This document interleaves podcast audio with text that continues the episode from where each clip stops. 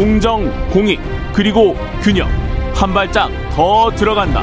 세상에 이익이 되는 방송. 최경영의 최강 시사.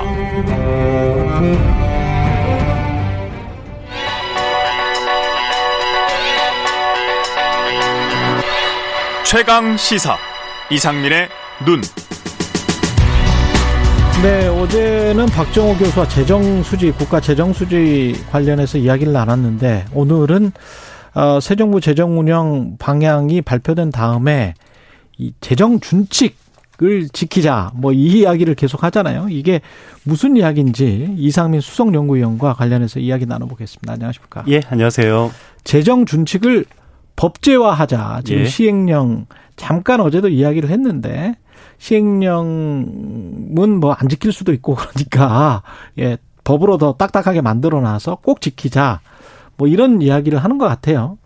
음, 정확히 말하면은 지금 예. 현재 시행령이 있는 건 아니고요. 음. 그 지난 정부에 시행령을 만들려고 하다가 여당도 반대하고 야당도, 야당도 반대해서 반대하고.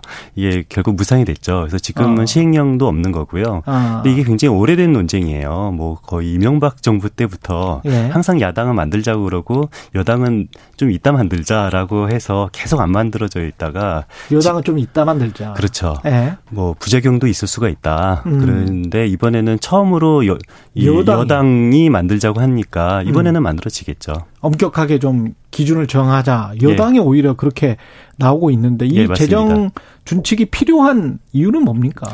뭐 재정 건전성, 뭐 재정의 지속 가능성을 지키기 위해서 어. 어. 떤 최대한 한도를 두자. 뭐 어. 국가 부채나 아니면 재정 수지에 대한 그런 어떤 마지노선 한도를 두자라는 얘기인 거고요.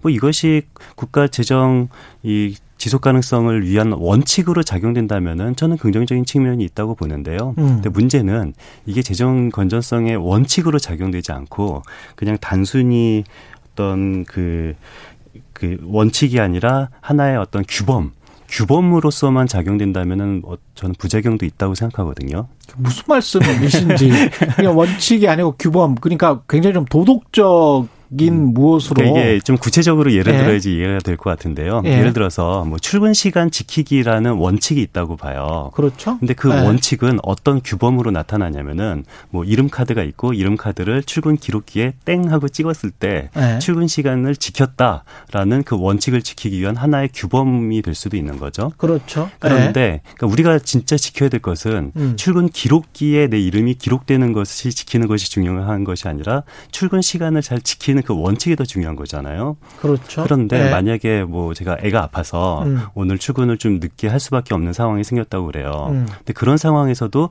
반드시 기록 카드에 땡 찍어야 된다고 한다면은 예. 뭐 제가 뭐 동료들한테 아 좀? 예, 내 카드 좀 찍어 달라. 아. 그런 식의 일이 나타날 수도 있을 거예요. 그렇죠. 그렇죠. 근데 이런 사, 실은 속이는 거네. 그러면. 그렇죠. 예. 그런데 이런 일들이 반복되다 보면은 음. 이제는 이 원칙과 준칙이 꺾 이게 뒤집어지게 됩니다. 그러니까 아. 원칙은 출근 시간을 지키는 건데 예. 단순히 내 네임 기록 카드만 찍으면은 모든 문제가 해결될 수도 있다라는 식으로 좀 잘못될 수도 있다. 그걸 국가 재정에 그 도입해 보면 예. 적용해 보면 어떤 사례가 있을까요? 그러니까 실제로 우리는 그 GDP 대비 관리 재정 수지를 마이너스 3%를 지키자. 라는 거잖아요. 그렇죠. 근데 이것은 우리가 국가 재정의 거- 지속 가능성을 위해서 지키기 위해서 존재한다면은 굉장히 바람직한 거죠. 음. 그런데 안타깝게도 시- 실질 경제적 실질 차원에서 국가의 지속 가능성을 높이는 것이 아니라 딱 숫자 노름으로 마이너스 3%를 넘지 않게끔 만드는 방법론이 굉장히 많이 있어요. 예를 아, 들어 숫자를 만들 수 있는 방법론. 그렇죠. 그러니까 예를 들어서 실제로 올해 그 윤석열 정부 들어서 했던 2차 추경, 음. 2차 추경에서 정부안 보면 은 많은 그 지출 구조 조정을 했다라고 굉장히 홍보를 하는데요. 예. 지출 구조 조정의 대부분을 보면은 올해 지출할 것을 내년으로 미루는 겁니다. 이연시켜 버린다. 그렇죠. 예. 근데 이거를 보면은 올해 지출하나 내년 내에 지출하나 경제적 실질 차원에서는 특별히 뭐 재정 달라지는 게 없는데. 좋아지는 건 아니잖아요. 음. 그런데 요 관리 재정 수지만 보면은 올해 지출할 돈은 그만큼 덜 지출하게 됐으니까. 그때만 눈 가리고 그렇죠. 아웅한다. 눈 가리고 아웅식으로 되는 거죠. 저는 이거보다 더 재밌는 것이 음. 올해 2차 추경 때 국회 통과 과정에서 뭐 증액도 되고 감액도 됐을 거잖아요. 예. 근데 전체 감액 규모가 1,020억 정도 돼요. 예. 그런데 1,020억 중에서 단 하나의 감액 규모, 그러니까 캠코에 출자하는 것에서 1,000억 원이 줄어들었거든요. 오. 그러니까 예. 캠코에 출자가 1,000억 원 줄어들어서 그만큼 우리는 관리 재정 수지가 좋아졌는데 캠코에 출자를 1,000억을 덜했다. 덜했어요. 예. 그래서 1,000억 원을 아낀 거죠. 음. 그만큼 관리 재정 수지는 좋아졌는데 현금은 1,000억 원을 덜 출자하는 대신에 현물은 5천억 원을 더 출자를 했어요. 국회 통과 과정에서. 그러니까 현금 출자는 1,000억 원을 덜 한 대신에 예. 현물 출자를 그러니까 뭐 증권이랄지 예, 가지고 있는 채권이랄지 보유한 국가 자산 5천억 원을 캠코에 출자를 더했거든요. 근데 이것은 그, 현물이기 때문에 관리재정 수지에는 아무런 영향을 미치지 않아요. 거기에는 안 들어갑니까? 그렇죠. 그러니까 관리재정 수지는 돈이니까요. 현금의 유출입과 맞습니다. 관련된 거니까. 네. 그렇기 때문에 우리는 이게 기술자 입장에서는 관리 입장에서는 딱 현금 숫자만 맞추는 것은 너무도 간단하고 쉬운 일이에요. 그래서 우리가 정말 중요한 것은 음. 지속 재정이 지속 가능 가능성이 중요한 건데 음. 그 재정의 지속 가능성은 우리가 별로 중요하게 생각하지 않고 과연 관리 재정 수지가 마이너스 3%를 넘었냐 안 넘었냐 그것만 보다 보면은 그것만 지킬 수 있는 기술적인 방법은 굉장히 여러 가지가 있습니다. 다양합니다. 이거 말고도. 이거 마치 기업의 분식기계처럼 국민들 눈에 우리가 그럴듯하게 건전 재정을 유지하고 있어요. 예. 그러나 국가 재산을 캠코 같은 데에 그렇게 양도를 하고 국가 그렇죠? 자산을 맞습니다. 뭐 그런 식으로 하면서 캠코는 그거 가지고 예. 그게 채권이든 증권이든 무슨 뭐 진짜 부동산이나 뭐 이런 것이든 간에 그렇죠. 그걸 담보로 해서 돈을 쓸 수가 있는 거 아니에요? 그렇죠. 캠코는 예. 결과적으로 증자에 성공을 했고 예. 대한민국 이 재산은 그만큼 줄어들었지만 관리재정 수지는 결국은 천억 원 좋게 된 겁니다. 그런데 국민들은 아 관리재정 수지가 좋게 됐으니까 정말 뭐 허리띠를 졸라매서 정부가 잘 운영하고 있구나 맞습니다. 이렇게 지금 인식을 예. 하게 되는 거죠. 그게 바로 출근 기록기를 남들한테 찍게 대신 찍게 하는 걸로 비유한 거가 바로 그겁니다. 기술이네, 기술자들이네. 그러니까 그런 기술은 제가 지금 예를 든 거 말고도 예. 굉장히 예. 다양한 방법이 있어서 있을 것 같은데요. 그럼요.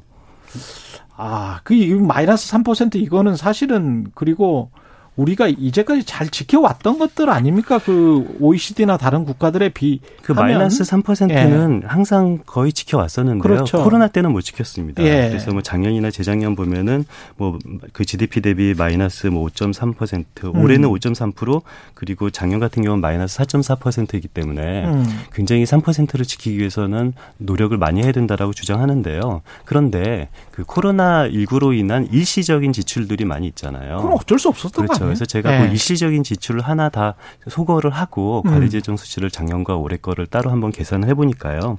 전부 다 그 3% 이하로 막을 수가 있, 막 이미, 이미 3% 막았어요. 이내입니다. 그렇기 때문에 코로나만 빼면 코로나, 코로나 일시 지출만 빼면은 뭐 이미 3%가 넘지 않고요. 그러니까 음. 이 말은 뭐 내년에도 내후년에도 뭐 코로나 때문에 이런 사회적 거리두기가 생기지 않는다면은 자동적으로 마이너스 3%는 지켜질 수밖에 없는데 음. 또 문제는 만약에 또 내년이나 내후년에도 코로나 때 코로나나 아니면 다른 이유로 사회적 거리두기나 아니면 굉장히 재정의 필요성이 생길 수도 있잖아요. 예. 그 필요할 때는 마이너스 3% 때문에 걸려서 추가 지출을 못 하는 거고 그렇죠. 필요하지 않으면은 뭐 지키지 않는다 하더라도 자동으로 마이너스 3%는 넘지 않게끔 자동으로 지켜질 수밖에 없는 거입니다.